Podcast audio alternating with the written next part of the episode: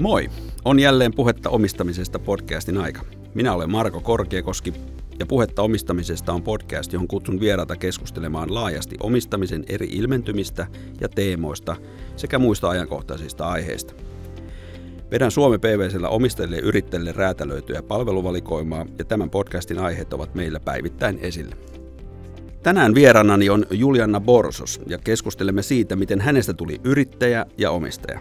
Julianna on Suomen suurimman ja vanhimman kasvurahaston Bookapin perustaja ja hallituksen puheenjohtaja. Hän on toiminut pitkään rahoitusalalla ja nähnyt myös kansainvälistä toimintaa työskennellessään Sveitsissä, Englannissa ja Jenkeissä.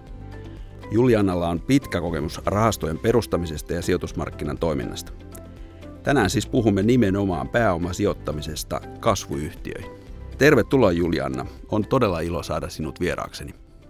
Kiitos paljon, kiitos kunniasta. Ihana olla täällä ja kokea taas tämmöinen podcast-tyyppinen äh, haastattelu. Aloitetaan ensin niin taustalla ja matkastasi yrittäjäksi. Olet siis founderi, perustaja, omistaja, yrittäjä. Mikä on sinut saanut innostumaan juuri pääomasijoittamisen toimialasta? Mä olin, tai kaiken kaikkiaan mä olen ollut 25 vuotta rahoitusalalla ja olin sitten, sitä ennen itse asiassa ihan urani alussa, niin mä olin Etlassa tutkijana ja, ja tai sehän on niin kuin yksityinen think tank talo, että ei ole sillä tavalla niin akateemista, että oli kiva nähdä sielläkin, miten, miten se toimii. Mutta varsinainen ponnahduslauta siihen tuli siitä, kun mä olin madattumisosakkaana perustin kansainväliset toiminnot pankkiriliikkeeseen. Ja silloin mä huomasin, että hei, että mähän osaan niin myydäkin vaativia asiantuntijapalveluita, että, että siinä aikana niin puolessa vuodessa se oli up and running se yksikkö ja yhtäkkiä olikin niin kuin 40 merkittävintä eurooppalaista instituutiosijoittajaa asiakkaina. Ja ja silloin elettiin aika makeita aikaa, kun pörssikurssit nousi hyvin Nokia-vetoisesti ja oli niin kuin helppo lähestyä maailmalla ei se nyt aina helppo ollut, mutta mulla oli se kyky ilmeisesti tehdä se ja perustin sitten myös sen koko tiimin, että meillä oli tietty toimintatapa, jolla me sitten houkuteltiin näitä kansainvälisiä sijoittajia Suomen markkinoille. Ja ja sitten tietysti, mitäs muutakaan voi niin kuin ajatella, kun Nalle oli siellä sitten tietysti, sitä, puhutaan nyt siitä vanhasta madattumista, ei siitä mm. nykyisestä. Eli se investointipankki ja pankkiriliikekokonaisuus, jossa oli myös varahoitoa sitten. Niin hänhän oli niin kuin hyvänä esimerkkinä siitä, että rahoitusalallakin voidaan tehdä, tehdä niin kuin yksityisesti bisnestä. Ja se oli siinä sitten, siinä oli pientä kipinää. Mä en millään lailla vertaa häntä, äh, itseni häneen, mutta hän oli todella hyvä esikuva. Ja siitä se pikkuhiljaa oli sitten kypsymässä, että voisi jossain vaiheessa olla – alalla, sijo, tota, alalla nimenomaan yrittäjänä. Ja ensinhän tietysti sen jälkeen, kun mä irtaannut mandattumista, meitä oli useampia sieltäkin, jotka perusti itsenäisiä corporate finance boutique-tyyppisiä neuvonanto yhtiöitä, että sitä kautta tavallaan se ensikosketus siihen yrittäjyyteen. Se oli helpointa, kun kuitenkin osaa sen ja yrityskaupat ja niin edelleen. Että mä oon tähänkin päivän mennessä tehnyt yli 300 transaktiota, varmaan enemmänkin. Sitten toinen mokoma, sellaisia, jotka ei koskaan edes mennyt maaliin, että sehän on investointipankkirien todellisuutta, että suurin osa hommista ei mene maaliin.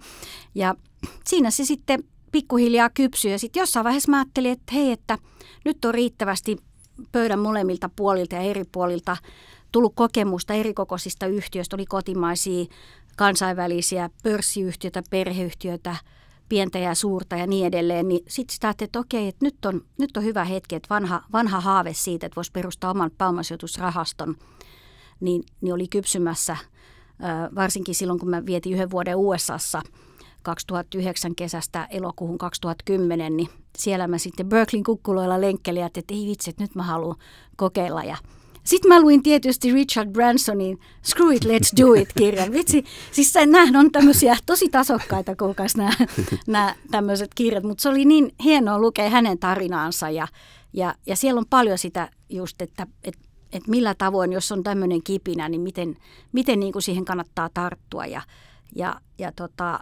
Mäkin ajattelin silloin, että no screw it, let's do it, että kerran sitä elää, että jos en mä toteuta itseäni, että mäpäs lähden tekemään tätä. Ja aika uhkarohkeet siinä mielessä, että taustallahan oli kuitenkin finanssikriisi ja mä näin sen rujot kasvot edelleen vielä silloin kesällä 2009, kun mä muutin sinne länsirannikolle.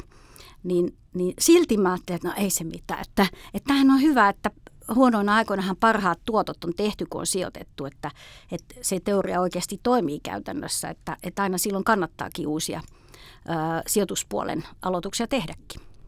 Takaisin siihen Bransonin kirjaan ja muuta. Mikä, niin. mikä se kipinä, mikä se oli se missio yrittäjänä ja omistajana, mikä se oli? Että toteuttaa itseään ja katsoo kaikki mahdollisuudet elämässä auki, ettei jää, ei jää katumaan jälkikäteen. Ehkä se, että mulla on aina ollut jonkinlainen yrittäjyyden kipinä, että kyllähän mulle aikaisemminkin sanottiin, että oot sä ihan hullu, että sähän voisit tehdä uraa ja tommonen, että silloin puhuttiin vielä, yrittäjyys ei ollut muotia vielä edes silloin, että nythän tämä on trendi, mutta silloin oli se, että oi kauheeta, että akateeminen yrittäjä, että miten sä uskallat. Ja kyllä mä tiedän, että muutama ex-kollegakin katsoi, että onko se ihan hullu, että se meinaa niin oman pääomasijoitusrahaston perustaa. Nythän VC-rahastojakin syntyy, kun sieniä sateella tuntuu siltä, että silloin tämä oli ennen kuulumatonta ja first time fundeja niin sanotusti, niin aika vaikeita oli saada aina se ensimmäinen niin sanottu ankkurisijoittaja. Mutta niin mä vaan päätin, että ei vitsi, mä haluan kokeilla tämän, mä haluan nähdä tämän. Kasvurahastot. Sun pitää nyt vähän mulle aukasta kasvurahastoa. Millainen, millainen eläin se on ja millainen, millainen vehikle se on? No ensin, tässä on kaksi komponenttia, kasvu ja rahasto, mutta pääomasijoitusrahasto vehikkelinä tarkoittaa sitä, että että muodostetaan nimenomaan, se on tavallaan rahoitusinstrumentti, johon kerätään sijoittajien sitoumuksia niin sanotusti, eli sijoittajien rahoja ei oteta kaikkea sisään kerralla, vaan siinä on semmoinen mekanismi, että ensin, ensin sä kokoat joukon sijoittajia, jolla, jotka sitoutuu siihen sijoituspolitiikkaan, joka siellä on. Ja, ja tyypillisesti on hyvä olla ankkurisijoittaja. Joillakin on, mulle ei ollut mitään sponsoreita, mutta usein nykyään se on kuitenkin ihan, ihan sekin kallista se rahaston perustaminen. Niin, niin nykyään varsinkin, kun se on vielä entistä byrokraattisempaa ja säännellympää, oli se silloinkin, niin, niin usein on joku sponsori, mutta silloin, silloin ei ollut, että ihan pikkujulianan omasta selkänahasta ja säästöistä. Mä voin kertoa, että, että ei, ei ollut mikään helppo, helppo juttu, mutta puhutaan siitä erikseen varmaan sen puolen yrittäjyydestä, että miten on niin kuin kuopasta aloitettu, mutta se menee just näin, että kerätään joukko sijoittajia, tyypillisesti ne on, ne on ammattisijoittajia, että sitähän säännellään muutenkin. Meillä on nykyäänkin niin, että kolmannessakin rahastossa kaikki sijoittajat on niin sanottuja ammattisijoittajia. Ja se minimisijoituskin meilläkin, niin siinä on ollut puoli miljoonaa. Ammattisijoittajat sitten taas riippuen siitä, että minkä kokoinen sijoittaja, esimerkiksi isommat instituutiot, voi laittaa 10 miljoonaa esimerkiksi sitoumuksena. Se tarkoittaa sitä, että koko rahaston elinkaaren aikana ne sitoutuu olemaan mukana. Ja, ja tota, ne on moni, ähm, monipolvisia sopimuksia, mutta ne on, ne on pitävät yleensä ainakin suomalaisten keskuudessa, että se on niin kuin kiva tietää, että on varma pohja. Ja sitten niitä pääomia kutsutaan niin sanotun äh, sijoituskauden aikana, että jos rahaston elinkaari tyypillisesti on 10 vuotta, niin sen ensimmäisen neljän vuoden aikana tai viiden vuoden aikana, nykyään se on jopa viisi vuotta, niin sijoitetaan sitten kohteisiin, ja sitä mukaan kun sijoitetaan, niin kutsutaan pääomia sisään niin sanotusti. No sen takia esimerkiksi nyt meidän viimeisin rahasto, kun se on 100 miljoonaa, niin meidän sijoittajat on sitoutuneet tekemään sadalla miljoonalla tota, sijoituksia. Käytännössähän se on pienempi se summa, koska sieltähän menee myös hallinnointipalkkioihin ja muihin kuluihin pieniä summia siihen nähden, mikä, mitä se kokonaisuus tietysti on. No ää, sitten sijoittajia on monenlaisia. Että meillä on esimerkiksi No meillä on itse asiassa pääosin nimenomaan sinivalkoista pääomaa sinivalkoisille yrityksille. Tämä on ihan hauska sattuma, että kun tuli pandemia, niin oli, oli yhtäkkiä sitten kadonnut kansainväliset rahastojen rahastot, jotka tyypillisesti tällä meidän trackillä niin olisi heti tehnyt ja olikin tulossa, mutta silloin osakemarkkinat romahti keväällä 2020 ja se oli aika uutta monille, että, että, että mitä täällä tapahtuu. Niin, niin meistä riippumattomista syistä niin tämmöiset tahothan vetäytyi ylipäätään markkinoilta – ja, ja tota sen, senkin takia meillä on niin kuin vain ja ainoastaan suomalaisia ja periaatteessa Nordea Life on meidän suurin sijoittaja, niin sehän on pohjoismaalainen, mutta muuten niin meillä on lähinnä suomalaista pääomaa. No ne voi olla nämä instituutiot just tämmöisiä pank, pankkien näitä henkivakuutuspuolen, kun ne, nehän sijoittaa paljon näitä, eli OPL on mukana myös Nordea Lifein lisäksi. Nordea on tosiaan suurin meillä. Ja sitten meillä on erilaisia työeläkeyhtiöitä mukana, eläkekassoja, niin kuin Valion eläkekassa, Ylen eläkekassa, vai onko se sitten säätiö, mä aina sekoitan näitä. Sitten meillä on erilaisia muitakin säätiöitä, kuten Vihurin säätiö mu- muun muassa. Ja, ja sitten sen lisäksi äm, meillä on paljon perhe, tai näitä sukusijoitusyhtiöitä, niin kuin Paulikin on mukana ja ja sitten yrittäjiä, joilla on sijoitusyhtiöt, että ne on itse ehtinyt, se on niin kuin se paras juttu tässä, ne on itse ehtinyt aikanaan irtaantuu yhtiöistään, myynyt ja tehnyt rahaa ja haluaa pistää sen hyvän taas kiertoon Suomen talouteen. Ja se on tosi hienoa. Ne koki, että meidän fokus suomalaisiin maailmanluokan yrittäjävetosiin pk-yrityksiin on, on just se hyvä juttu, että, että lisää hyvää Suomeen. Ja ja sitten oikeastaan mä aina sanon, että tämä on hauskin, että paras sulka hatussa on se vielä, että meidän kahdesta yhtiöstä, jossa on jo ollut aikoinaan ensimmäiset exitit, niin ne on sijoittanut takas vielä, että tullut mukaan tähän esimerkiksi kolmosrahastoon, kakkosrahastossakin on yksi. yksi että se, se on hienoa. Ja sitten tietysti minä itse ja meidän tiimi, niin me ollaan sijoitettu ja minä varsinkin niin tosi merkittävästi. Eli otetaan riskiä meidän sijoittajien rinnalla ihan samoilla ehdoilla, eli rahastovehikkelin kautta sijoitetaan näihin kohteisiin. Mä olisin vielä niin kuin halunnut nostaa esille, että kaikki varmaan niin tajuu sitä, että sä oot oikeasti niin kuin aloittanut nollasta ja yrittäjänä lähtenyt ihan niin kuin tyhjältä pöydältä liikkeeseen, niin se on semmoinen, ja nimenomaan tälle toimialalle, niin se on mun mielestä niin kuin, se on niin kuin wow-juttu. Niin tota, miten, sä, miten sä koit sen silloin, kun sä lähdit tuohon touhuun mukaan? No ensin mä olin innostunut, että se oli Bransonin kirjasta, kun luin, niin tuli se mahtava, mahtava kipinä, mutta ja mulla oli aina ollut se jotenkin sisäsyntyisesti. Itse asiassa edesmennyt isoisä isän puolelta oli, oli ollut yrittäjä. Et ehkä se sieltä, sieltä tuli, että vanhemmat ei ollut. Mutta tosiaan siis se oli semmoista, että mä olin vaan päättänyt, että mä teen tämän – vaikka läpi harmaan kiveä. Niinhän siinä kävi, että se oli aika, aika hurjaa, että mä voin sanoa aina, meidän kohdeyhtiöiden yrittäjät harvostaa sitä, että mä tiedän, mitä on niin kuin sen kuopan kautta saada jotain nousu. Eli mä, se kesti se kerääminen, että sai ankkurisijoittajan, siinä meni varmaan vuosi, puolitoista, mikä siihen aikaan oli ihan normaali, että kestää. Ja, ja varsinkin kun puhutaan first time fundista, eli että ensimmäistä kertaa panaa pystyyn uutta rahastoa. Ja, ja sitten vaikka mä tunsin ennestään kaikki sijoittajat, mä olin kuitenkin niin pitkään ollut jo Suomessakin tekemässä sijoituspuolella töitä pankkiriliikkeessä ja sitten investointipankin näkövinkkelistä, mutta se on silti aina uusi aloitus. No se kesti aikansa, niin mä oikeasti käytin, mä voin sanoa, että mä käytin kaikki mun säästöt siihen. Sitten siinä samalla kävi klassisesti, että tulikin avioero. No sitten mä pelkäsin, että, ajaa, että nämä, kun nämä on niin pienet nämä piirit, mä pelkäsin, että mitenköhän joku ajattelee, että jaksaako toi nainen, että kun tuli tämmöinen, he tiesivät, että puun takaa oikeasti, että me oltiin ihan, ihan onnellinen pari ennen sitä. Ja, ja sitten me vielä sovittiin mun eksän kanssa, että no ei mennä heti kailottaa tätä, että, että mä haluan tehdä tämän oikeasti. Sitten se oli sovittu, että joo joo, että, että matalalla profiililla, että tee vaan rauhassa se työ loppuu.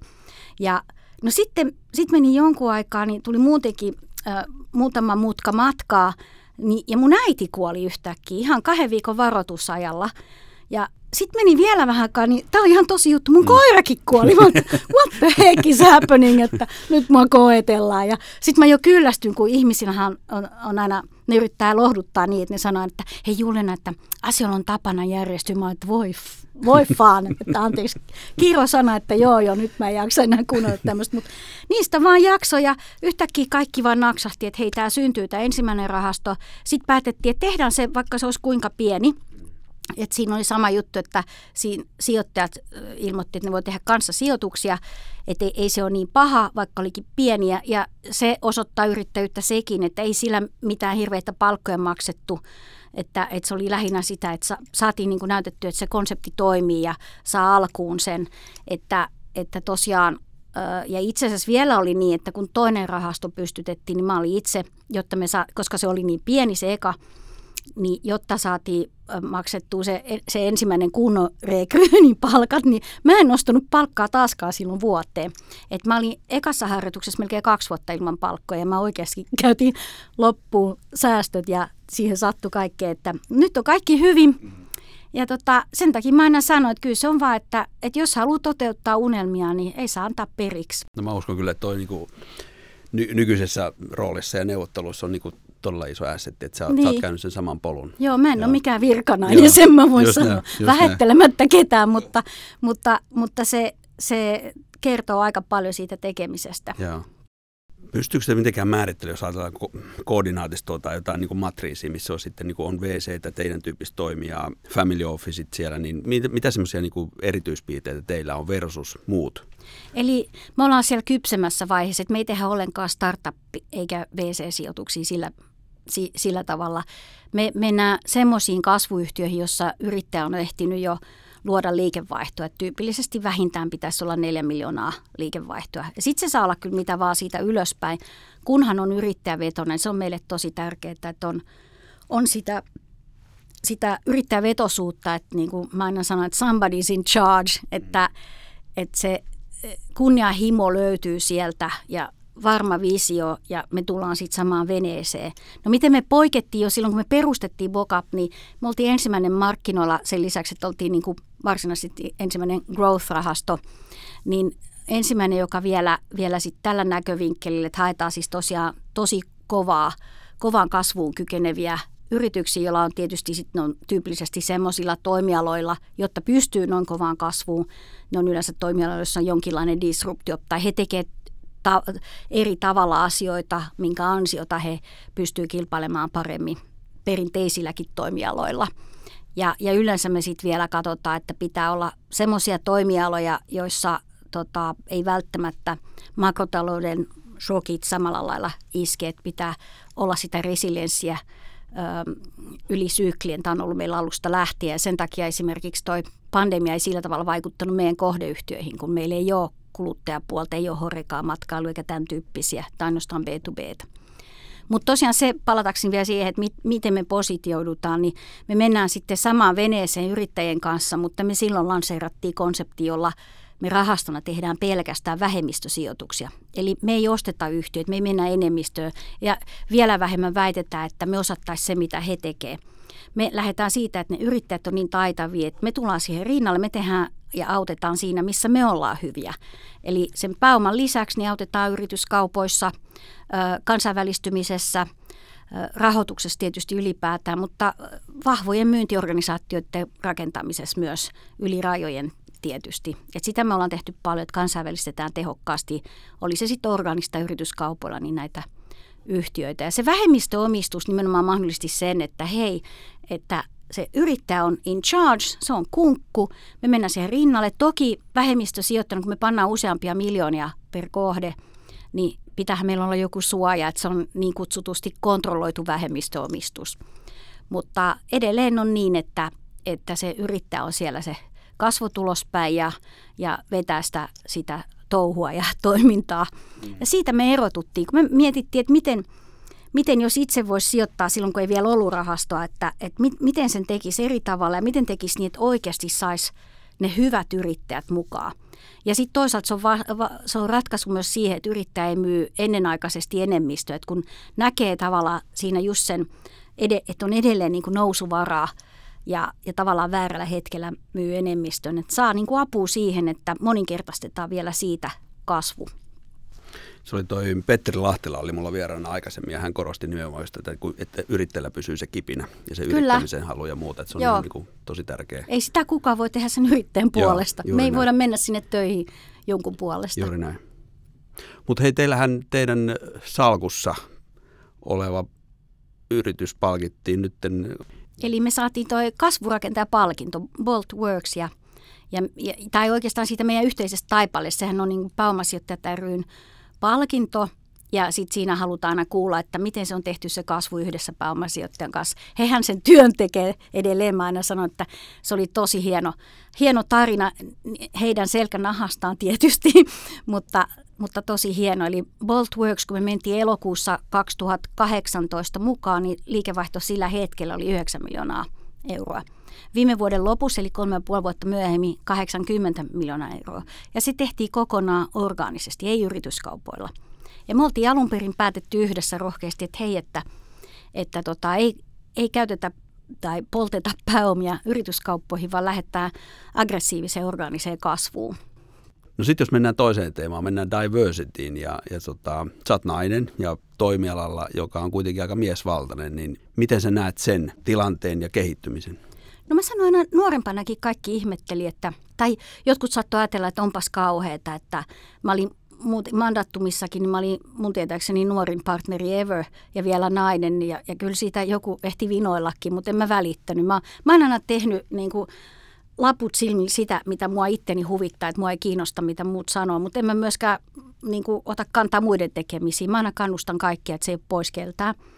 Niin sitten mä aina sanoin silloin, että no eihän mulla mitään, että tämähän on ihanaa, että mä oon ainoa nainen, että et, et mähän saan kaiken huomioon, että en mä valita, että tämähän on ihan kivaa, että et, et mitä negatiivista siinä on, että, että kuningattarena kukkulalla saa olla ja saa kaiken huomioon.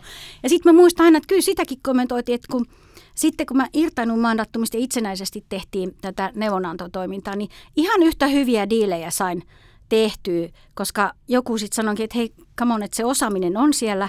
Ja by the way, täällä on liuta, harmaa liitu pukuisia krakamiehiä, että, että sä erotut joukosta mm. silläkin, että, että silloinkin se oli positiivinen asia. Nythän on enemmän naisia rahoitusalalla ja muuta, mutta musta se ei koskaan ollut mä en ole koskaan kokenut, että se olisi huono asia. Mm. Ja mulla on aina ollut sit sattumasi onneksi semmoisia tota, ihmisiä ympärillä, jotka on pikemminkin nostanut. Että mä voin sanoa, että, että sit jos vaan niin hoitaa työnsä hyvin, niin Nallekin oli nimenomaan pro-naiset. Että hän ei koskaan erotellut, että onko joku nainen vai mies. Että jos tekee hyvin työnsä, niin, niin hommat sujuu niin hyvin synkkas. Että nimenomaan mä koen, että aina mun kaikki esimiehet silloin, kun mä olin nuorempi, niin nosti mua ja kannusti.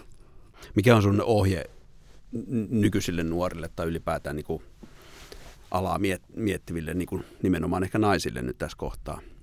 Että ei pidä miettiä mitään sukupuolta, että tee sitä, mistä tykkäät ja ei sitä muutkaan mieti, että sitä ei pidä myöskään liiotella, että, että kyllä suurin osa nuorista miehistä mun tietääkseni suhtautuu ihan, ihan positiivisesti naisiinkin alalla tietysti kaikkea kilpailu on aina ja joku voi olla kateellinen, mutta se on ihan sama, kuin mies vai nainen, että, että ainahan sitä sitten löytyy niitä, niitä, niitä kateellisia nimenomaan. Mm, aina löytyy, joo, kyllä. Kiusantekijöitä. Mä aina sanon, että pitää keskittyä omaan suoritukseen. Ja se pätee meidän nykyiseenkin bisnekseen. Et me aina, mun yhtiökumppani Vilma sitten taas on tehnyt mun kanssa 18 vuotta töitä, että me ollaan oltu yhdessä yrittäjinä – et tosin silloin kun mä perustin sen rahaston, niin se meni se tarina vielä niin, että täytyy tässä vielä kertoa, että että hän oli silloin äitiyslomalla ja äitiysvapailla ja sitten mä sieltä Amerikasta soitin, että hei, että, että tota, tee vaan se, se, se lapsi ja, ja mä haluan muuten toteuttaa mun vanha haave, että tehdäänkö näin, että lopetetaan ne vanhat bisnekset, että, koska yleensä jos on pääomasijoitustoimintaa, niin sulla ei voi olla samaan aikaan neuvonantobisnestä. Eli jo Goldman Sachsin kokonen, että sulla on selkeästi Kiinan muuri tai PVCn kokonen, jossa se onnistuu. Ja tota, sitten mä vielä viitsailin, että, että, joo, että mä paan tähän niin kuin kaikki taloudelliset paukut ja, ja keep it cooking, kun hänellä oli tietysti vatsa pystyssä. Ja mä sanoin, että Kela huolehtii susta. Eikö niin? Niin ei mitä hätää. Että, että tota, tälle, että, ja tämä on tosi juttu. Ja me ollaan kuljettu yhdessä. Että tämäkin on kuulemma tosi harvinaista, että, että niin kuin naiset kahdestaan noin pitkään. Me tunnetaan yksi toinen ö, nais, naispari, joka on tehnyt tota, töitä yrittäjänä yhdessä varmaan – ne on ollut jo 30 vuotta, mutta meillä on nyt 18 vuotta takana. Bokapha on siitä poikkeus, että, että mä jälkeenpäin vasta tajusin, että kaiken muun lisäksi niin se on ensimmäinen pääomasijoitusrahasto ylipäätään, joka on naisen perustama Pohjoismaissa.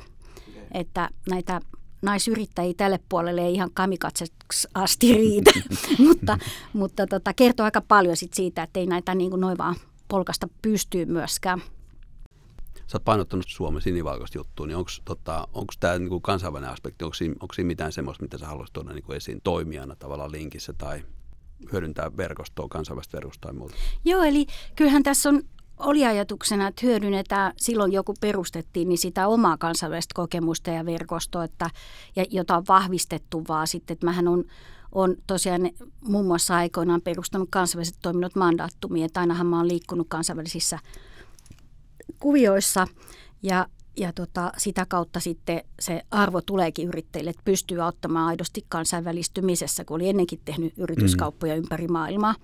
Ja, ja, tai sitten orgaanisesti auttanut niitä ja, ja itsekin tehnyt sen alusta loppuun. Mutta se, mihin on panostettu lisää koko Bokapi olemassaolon ajan, on se, että meillä on iso, iso määrä kumppaneita ympäri maailmaa. Ja me tiedetään aina, että, että kuka me tai mikä taho mobilisoidaan aina mi, mitäkin yhtiötä varten. Eli että jos on vaikka ö, tekkipainotteinen yhtiö, jossa tarvitaan jotain tiettyä tiettyä kulmaa, kun tehdään yrityskauppoja, niin me tiedetään, kuka ottaa vaikka USA-länsirannikolla tai itärannikolla. Meillä on ihan Kiinaa myöten tiedossa, että keitä käytetään.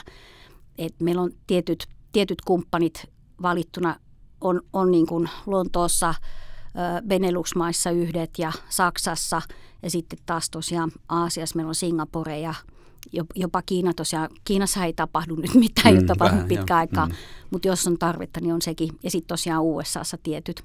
Ja, ja sitten se menee aina sen mukaan, koska edelleen sitten on niin, että maailman suurimmat investointipankit ei ole kiinnostuneita niin sanotuista pohjoismaisista small ja midcapeista. Mutta sitten taas löytyy niitä keskikokoisia, jotka, kes, jotka on perehtyneitä näihin ja haluaa tehdä asioita. Että esimerkkinä mä annan sen, että kun meillä oli salkkuyhtiö, joka oli erikoistunut hyperspektraali kuvantamiseen, Spekim-niminen Oulusta yhtiö, niin sehän me myytiin Konikaminoltalle. No tuollaisessa to, onnistuminen, että, että Konikaminoltalla edes nostetaan luuri, kun joku neuvonantaja ottaa yhteyttä, niin on, se edellyttää sitä, että sä tunnet juuri sen oikean keskikokoisen investointipankin, joka tekee juuri tällaista. Ja, ja se on ehkä sitten se näyte siitä, että, että me tosiaan soitetaan vaikka Paaville, kun me halutaan jotain myydä tai auttaa meidän kohteita siinä sitten vielä tämmöinen aspekti, että kun tehdään eksittejä, niin emme koskaan niitä, se on myös tärkeä asia. Tämä on kasvollista omistajuutta ja viime kädessä me sijoitetaan ihmisiä ja pitää huomioida asioita. Meillä oli pöydällä useampi tosi hyvä tarjous ja yhdessä yrittäjän kanssa sitten todettiin, että otetaan toi toiseksi pariksi eli Kodikaminolta sen takia, että ne oli luvannut, että se liiketoiminta jatkuu Suomessa. Oli tärkeä arvo perustajille, jotka on muuten edelleenkin mukana, vaikka ne voisi olla, olla vapaalla ja eläkkeellä tai vahamalla palmujen alla. Ja, ja, tota, ja he nimenomaan lupas sitoutuu siihen, että sit sitä bisnestä tehdään muualle, muualle maailmalle päin nimenomaan sitten keskittyen Spekimiin Oulusta käsin. Ja, ja, ja, ja tämä on niinku kans tärkeä asia, että, että ei tämä ole vaan semmoista, että heitellään minne huvittaa näitä mm. yhtiöitä. No sitten mä haluaisin siirtyä teemaan vastuullisuus. Ja vastuullisuus noin niin kuin ylipäätään ESG ja sitä kautta, mutta sitten myös niin kuin omistajan vastuullisuus tai omistajan, omistajana vastuullisuus. Niin tota, millaisia ajatuksia ja minkälaista, mitä, mitä se tarkoittaa teille toiminnassa ja kohteiden valinnassa?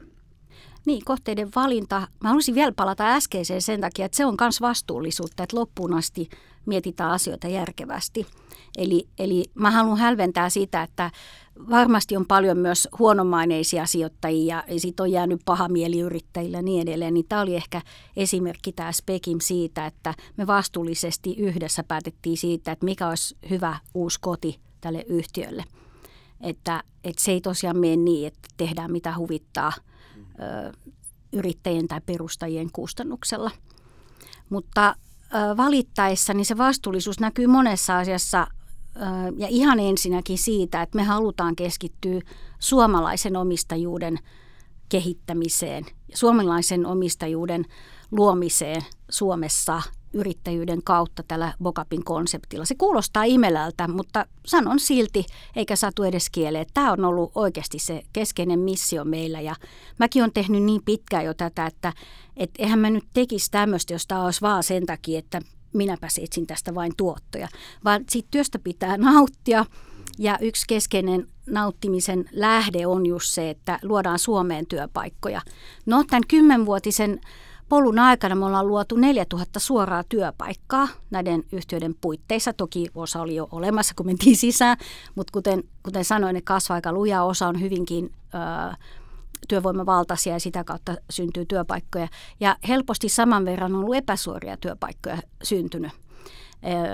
niin tällä, tällä katsoen, niin onhan se jo ihan, ihan iso juttu, että meidän, meidän pikku Julianasta alkanut harjoitus 10-11 vuotta sitten, niin, niin tarkoittaa sitä, että tätä nykyään niin mehän oltaisiin Suomen 25 suurimman työnantajan listalla, eikö niin?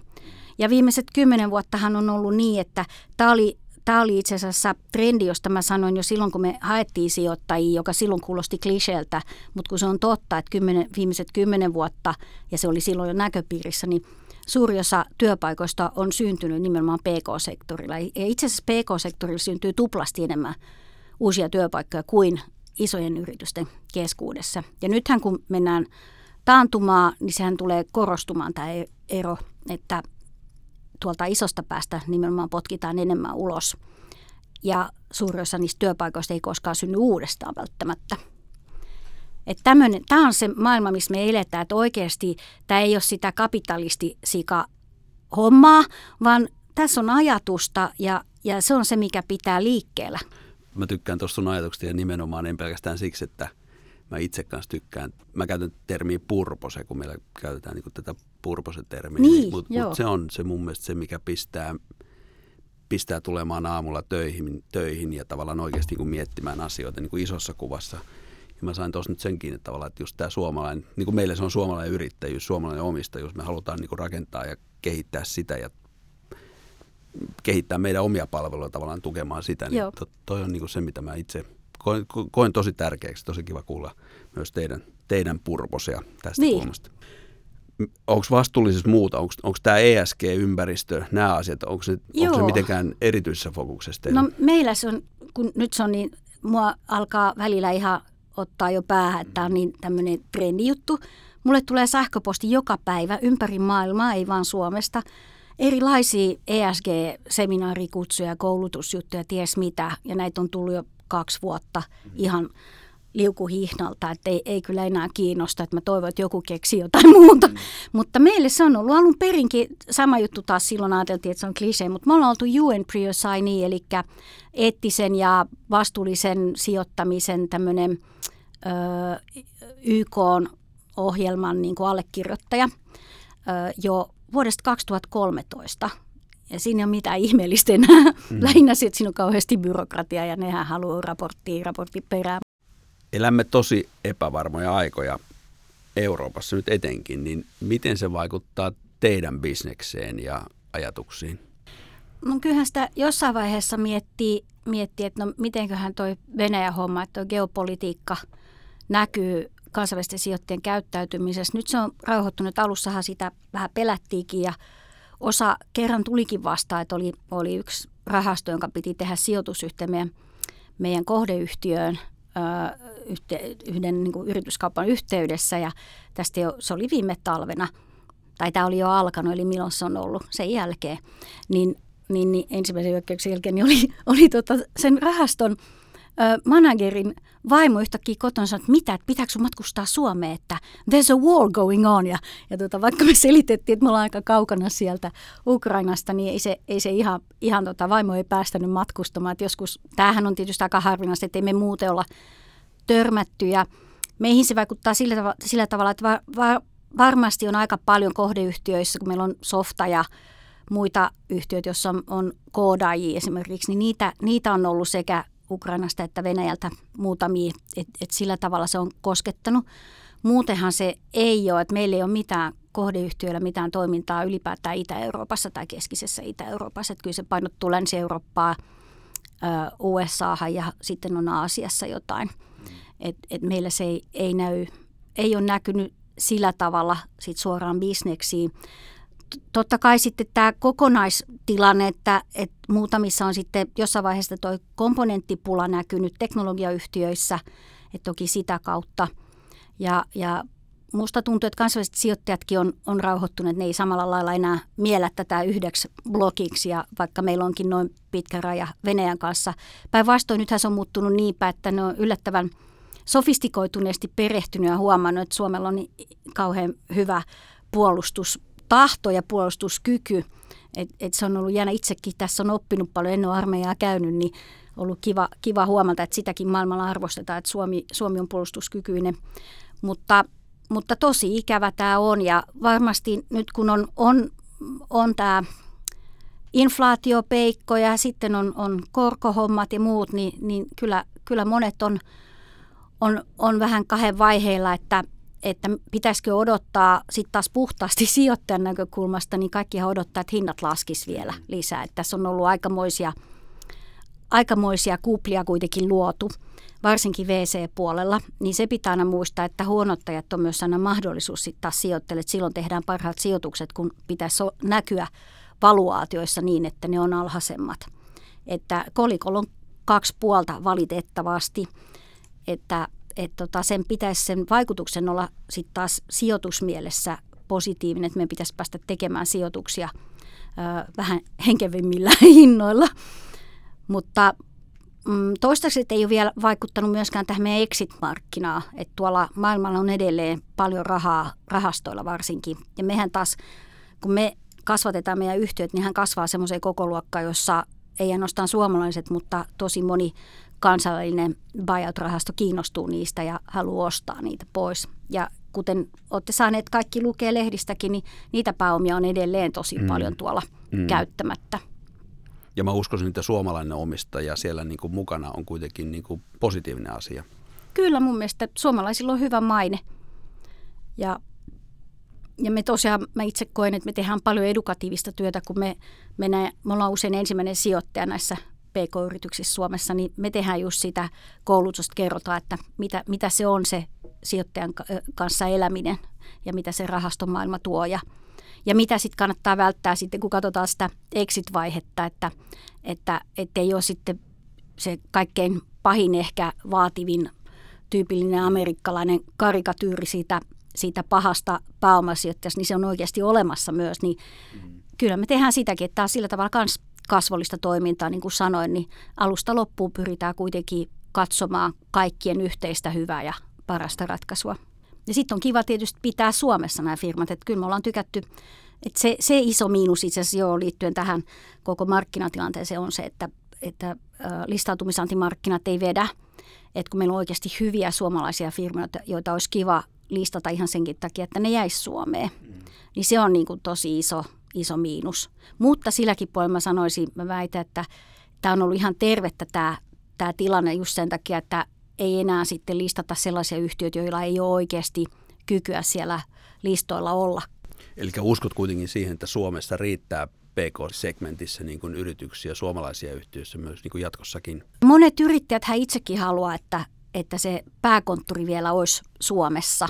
Että ei ne kaikki ole tuolla tukkaputkessa menossa amerikkalaisiin rahastoihin. Katsoo startuppien, niin kuin aika moni jää kuitenkin pinnalle, vaikka tyypillisesti hän ehkä yksi kymmenestä korkeinta elää pidempään, mutta, mutta kun sitä on niin paljon sitä populaa sitten taas, mm-hmm. niin mä, kyllä mä uskon, että sieltä kasvaa niitä, niitä firmoja, jotka, jotka sitten kestää ja, pysyy, ja pysyykin Suomessa. Et monet, monet kuitenkin huomaa viimeistään siinä vaiheessa, kun nämä nuoret, siinä vaiheessa, kun ne saa lapsia, että onhan täällä kiva asua, että täällä on ilmainen koulutus, hyvä Kyllä. koulujärjestelmä ja terveydenhoitojärjestelmä ja niin edelleen. Ja ei se ole yhtään sen helpompaa, että jos muuttaa Sveitsiin, niin siellä onkin yhtäkkiä muuten, vaikka olisi kuinka Tsugissa, joka on, jossa on kaikkein alhaisimmat verot, niin, niin siellä on kuitenkin varallisuusvero, jota meillä ei ole Suomessa.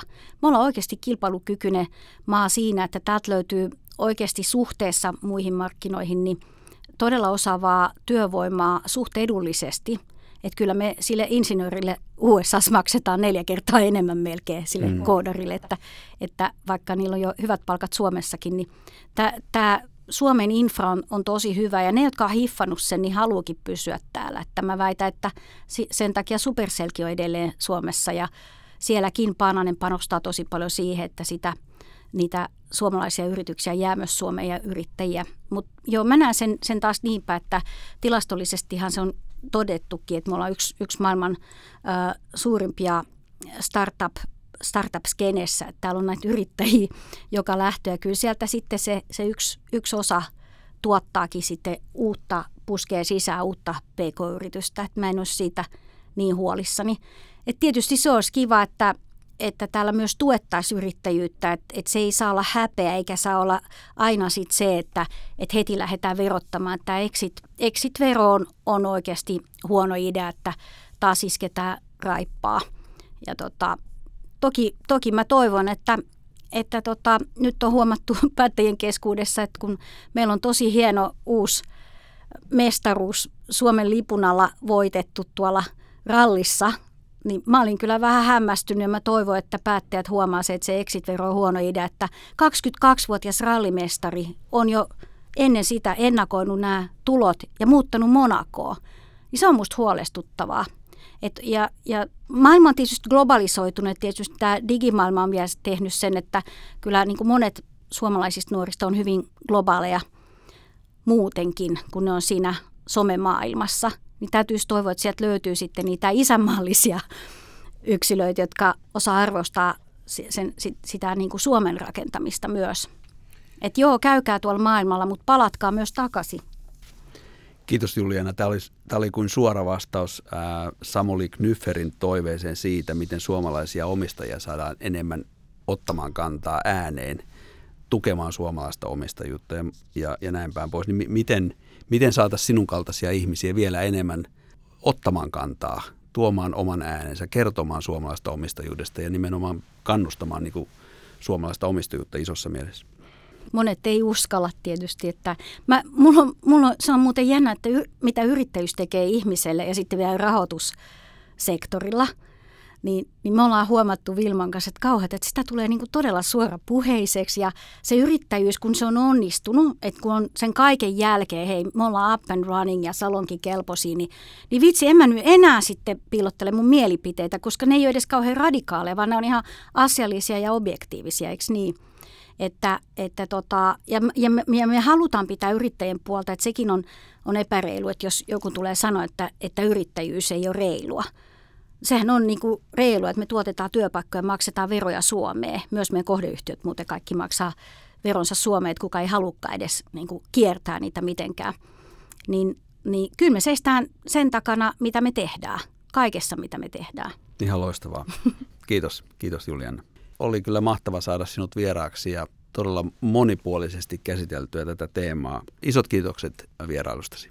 Mut kiitos teille. Oli aivan mahtavaa vaihtaa ajatuksia tässä ja, ja siinä kun vaihtaa ajatuksia just niin huomaa, että mitä kaikkea on vuosien varrella oppinut itsekin. Kyllä, kyllä. Elämä on yhtä oppimista. Näin on. Tällä kertaa puhetta omistamisesta podcastissa vieraili Julianna Borsos, kasvurahasto Puukäpin omistajayrittäjä ja kuulimme, mitä omistajuus on aktiivisen omistajan näkökulmasta. Keskustelimme erityisesti pääomasijoittamisesta kasvuyhtiöihin. Minä olen Marko Korkeakoski PVCltä ja palaan taas pian uudella podcast-jaksolla.